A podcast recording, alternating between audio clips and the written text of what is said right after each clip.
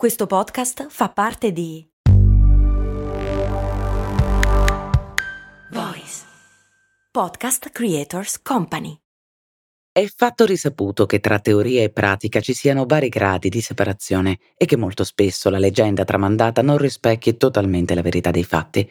Ad esempio, in tema di Eros esistono due Italie, una per gli stranieri, fatta di grandi seduttori come Giacomo Casanova e Rodolfo Valentino, una nostra più intima, composta da Alvaro Vitali, Gabriel Pontellò e Rocco Siffredi, che nell'ordine sono un bambino, un alieno e passatemela, un supereroe. E così la domanda viene spontanea. Ma di preciso gli italiani dove hanno imparato a fare l'amore? Fai buon viaggio, eh? E mandaci una cartolina! Una cartolina, uno scatto da un luogo lontano, un pensiero prezioso, un sorriso dentro la cassetta della posta. Ve la ricordate? Una semplice cartolina. E le mie ve le voglio inviare per raccontare di storie che parlano di eccellenza, sregolatezza, genio, scommesse, grandi avventure di uomini e donne italiani indimenticabili, che chissà come però abbiamo dimenticato esiste un'Italia in cui l'Italia non passa da molto tempo e così mi presento. Sono Ilaria Cappelluti e queste sono le mie cartoline dall'Italia. La cartolina di oggi vi arriva dalla camera da letto dei più grandi amatori del mondo e parla di sesso, desiderio e fantasia. Alcuni nomi per iniziare ad orientarci.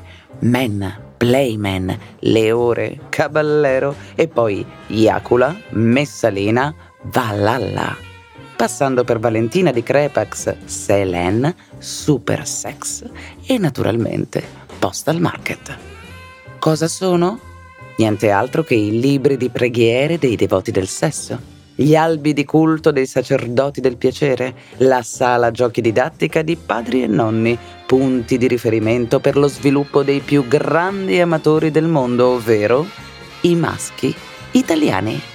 Troppo pomposo? Ok, facciamo così. Riviste erotiche. Quelle che vi ho citato sono solo nomi delle principali riviste erotiche italiane, tutte a parte una, Postal Market. Ma datemi tempo, che ve la racconto bene. E non fate quella faccia che a circa 50 anni dalla rivoluzione sessuale se la cosa vi crea pudore, fastidio o noia, comunque qualcosa è andato storto.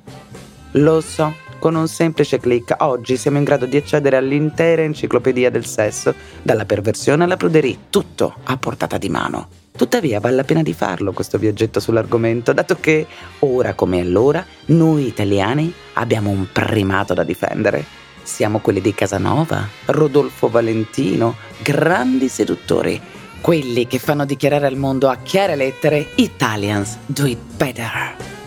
Per comprendere bene questa storia però ci serve un disco, un 45 giri, durata 4 minuti e 5 secondi, più o meno il tempo di un amplesso ordinario tra anziani e annoiati coniugi solo che i due amanti del caso non sono due a caso, sono Jane Birkin e Serge Gainsbourg e l'amplesso si svolge al ritmo di Je t'aime, moi, non plus.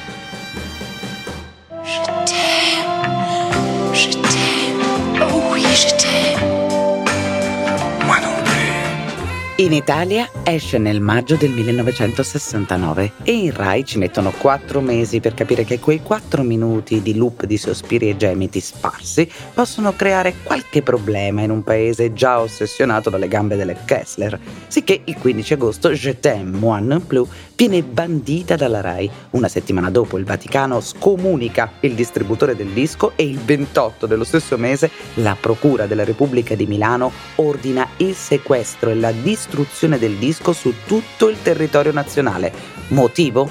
L'oscenità e ovviamente diventa successo dell'anno. Tutti lo vogliono, tutti lo comprano di contrabbando, tutti lo ascoltano di nascosto su Radio Monte Carlo e Radio Capodistria che si ribellano alle regole della censura italiana.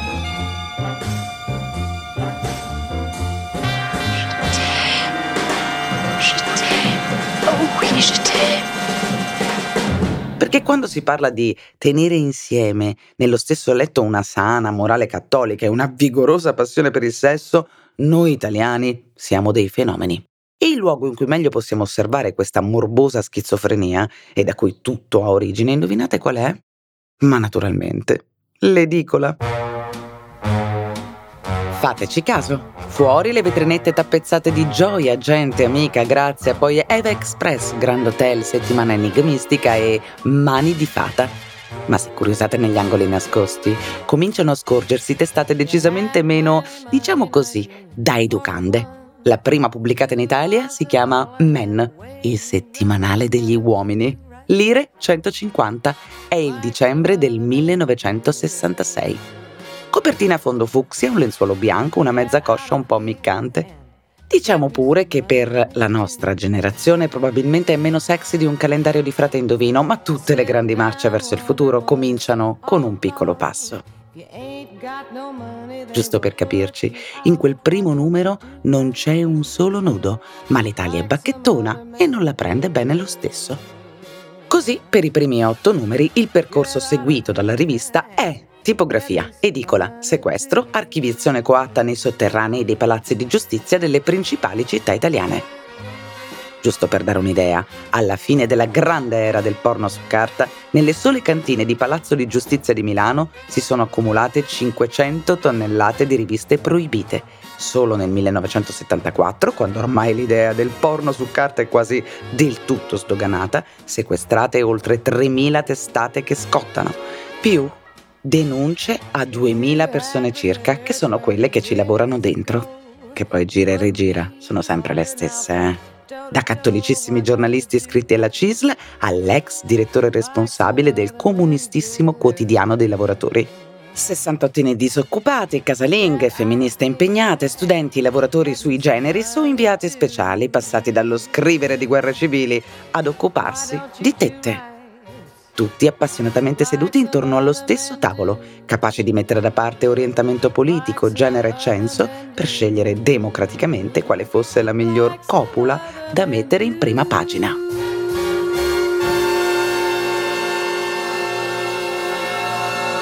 Insomma, gente normale per un lavoro come un altro. L'importante era che sapessero cavare sangue, cioè storie eroticamente credibili di corna provinciali e quotidiane da rape improbabili, ovvero foto senza un filo logico, raccatate quella in giro per l'Europa.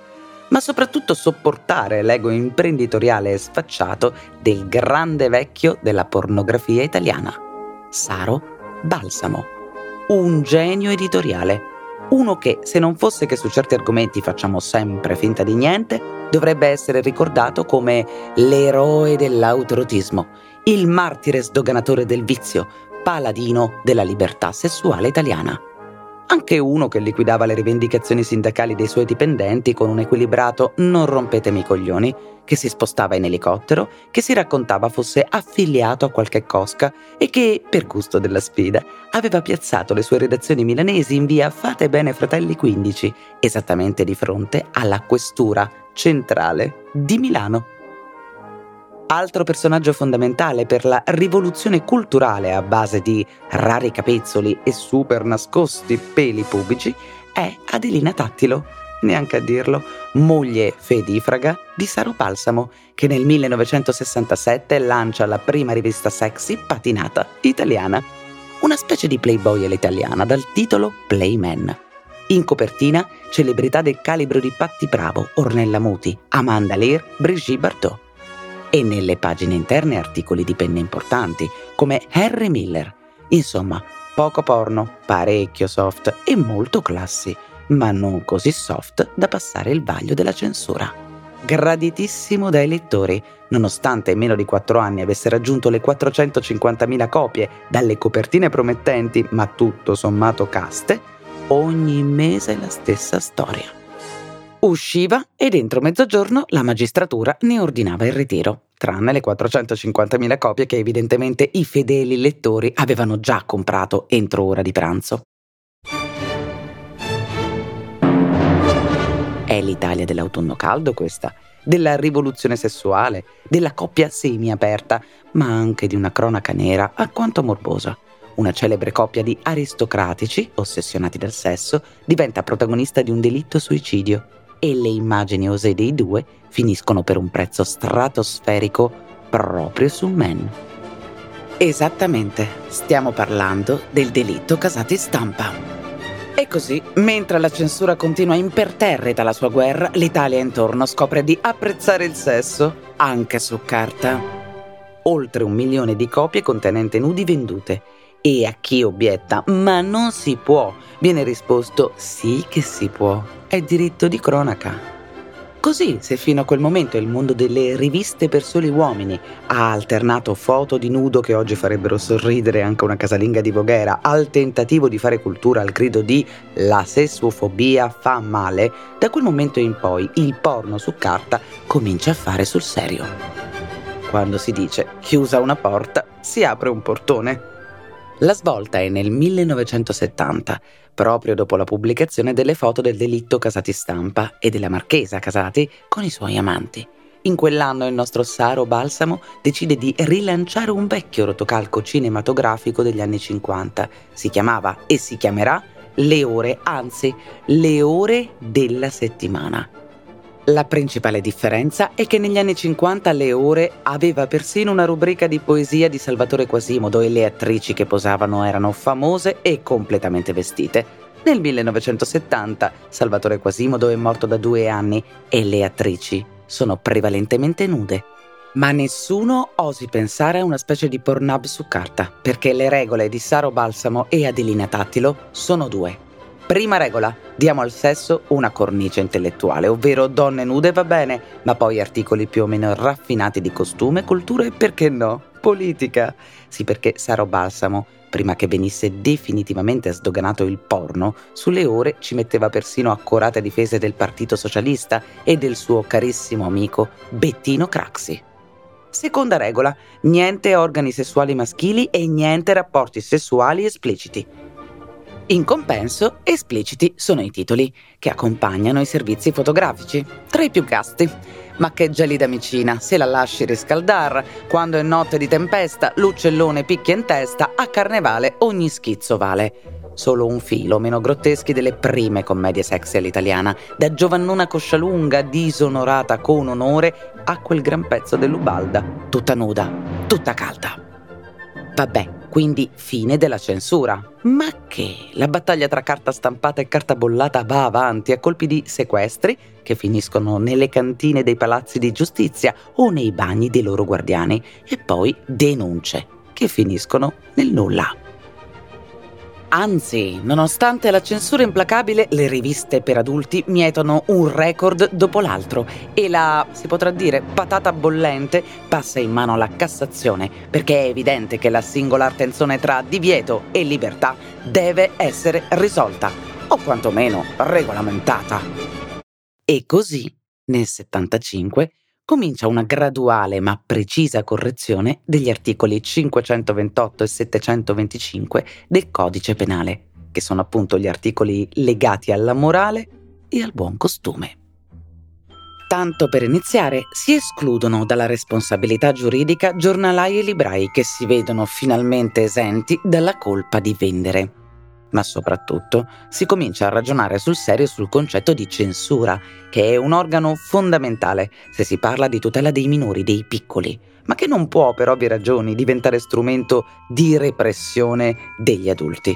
E quindi posto che sia segnalato con assoluta chiarezza che la rivista contiene nudo e sesso e fatto salvo che non la venderete a minori di 18 anni, persino i più bigotti legislatori italiani comprendono che conviene lasciare al libero arbitrio degli adulti se fruire o meno delle riviste che scottano. Questo è esattamente il momento che i tanti piccoli e grandi imprenditori del sesso attendevano. Non passano due anni che apre i battenti in Italia il primo cinema a luci rosse. E a tal proposito, perché proprio rosse le luci? Sarà perché si parla di sesso, passione, l'amore, sai, col rosso. Ma figurati. Chiedilo al primo imprenditore, che è Luigi De Pedis. La sua sala si chiama Majestic, si trova a Milano, in Porta Venezia più che un amante delle pellicole provocanti, è un provocatore o quantomeno uno che si è abbondantemente rotto dalla censura e non parlo di quella ufficiale, ma di quella ufficiosa.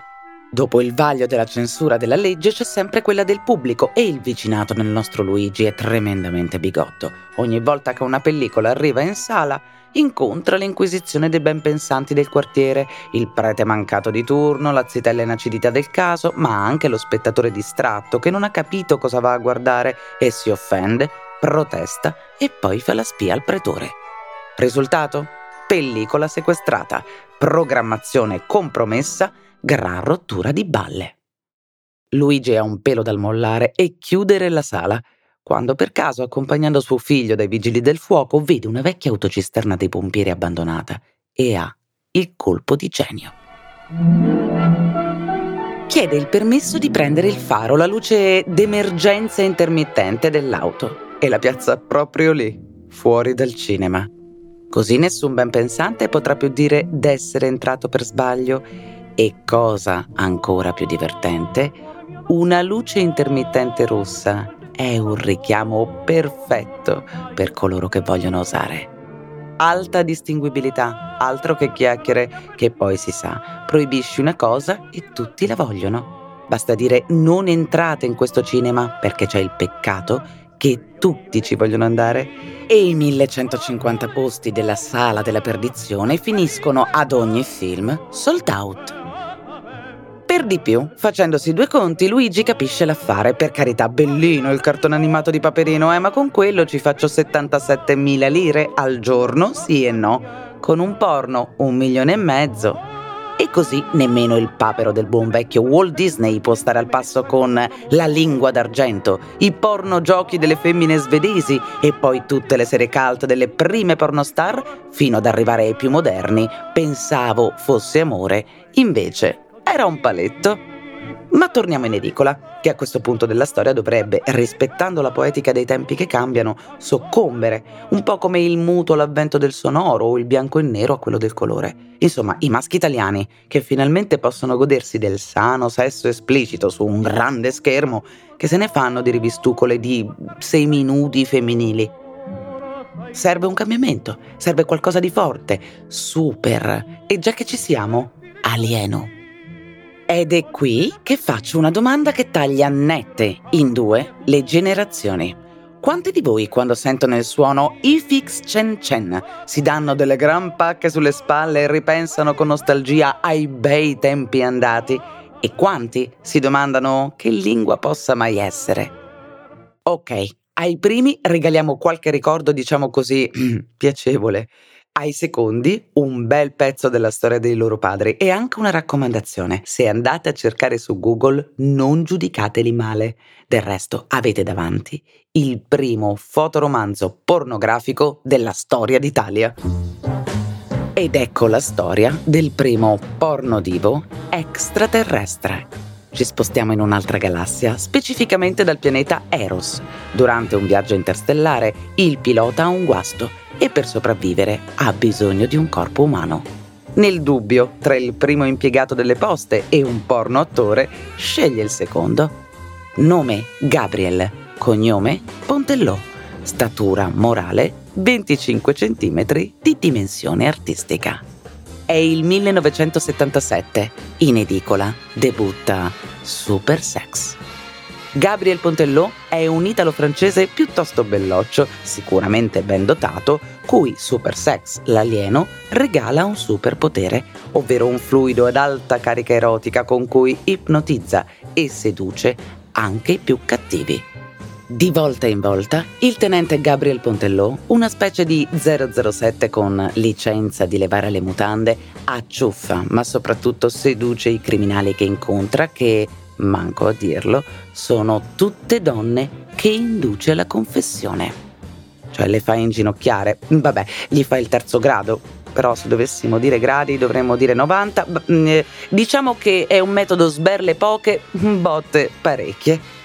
Insomma, il sesso è la chiave di accesso indispensabile per ogni sviluppo narrativo. Se devi interrogare un testimone, ci fai sesso. Devi estorcere informazioni? Sesso. Devi consolare una vittima? Sesso. Vuoi punire il cattivo? Sesso. Nessuna forzatura. Tutto è giustificato dalle origini del protagonista alieno. Super Sex viene da un pianeta ninfomane.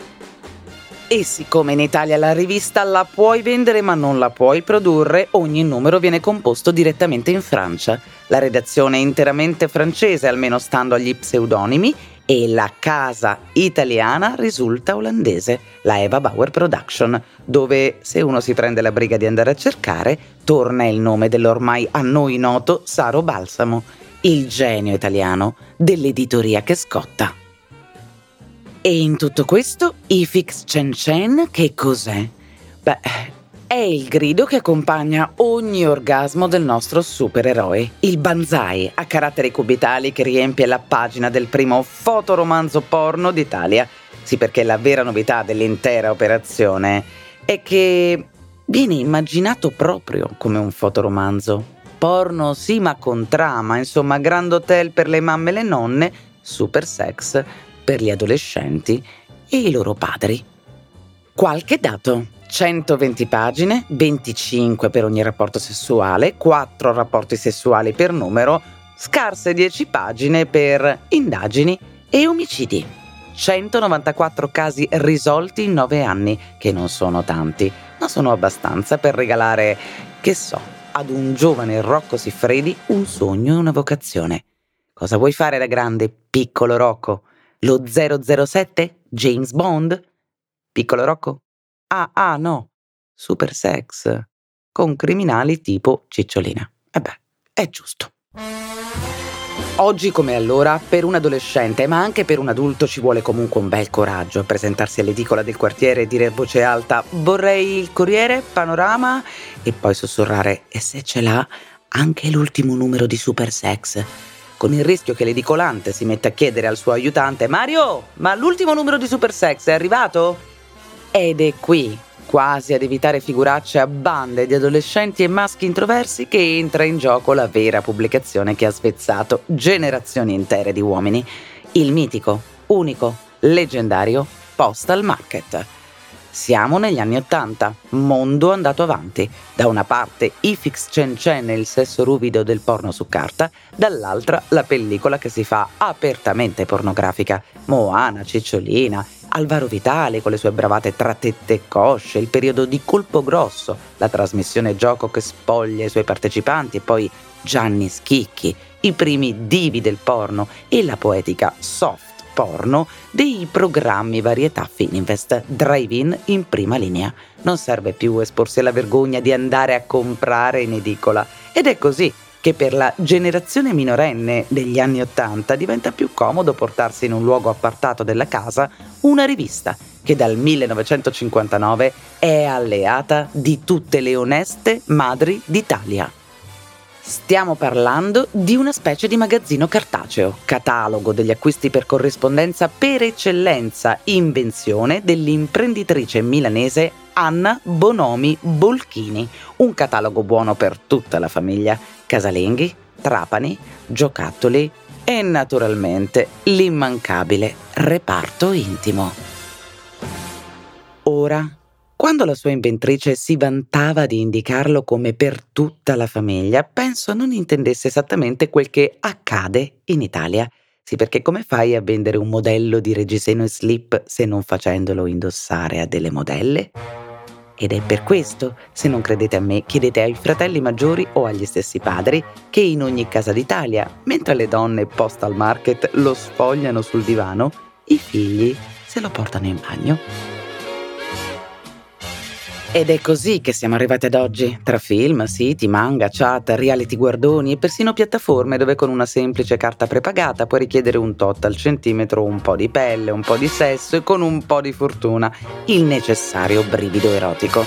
Insomma, il gioco della ricerca del porno è finito, resta la necessità del sesso, certo, ma forse non la goliardia sulla questione vale un po' per tutti, ma se mi permettete ancora di più per i maschi italiani che nel sesso mettono sorriso, fantasia, quel senso naturale di vergogna, pizzico di religione, tabù che non guasta mai, insomma, la vertigine del proibito perché in qualche modo dentro ogni Casanova italiano c'è un incauto Pierino e per ogni Rodolfo Valentino un goffo Alvaro Vitali, ma soprattutto dietro ogni allupatissimo Pippo Franco c'è un potenziale Rocco Siffredi.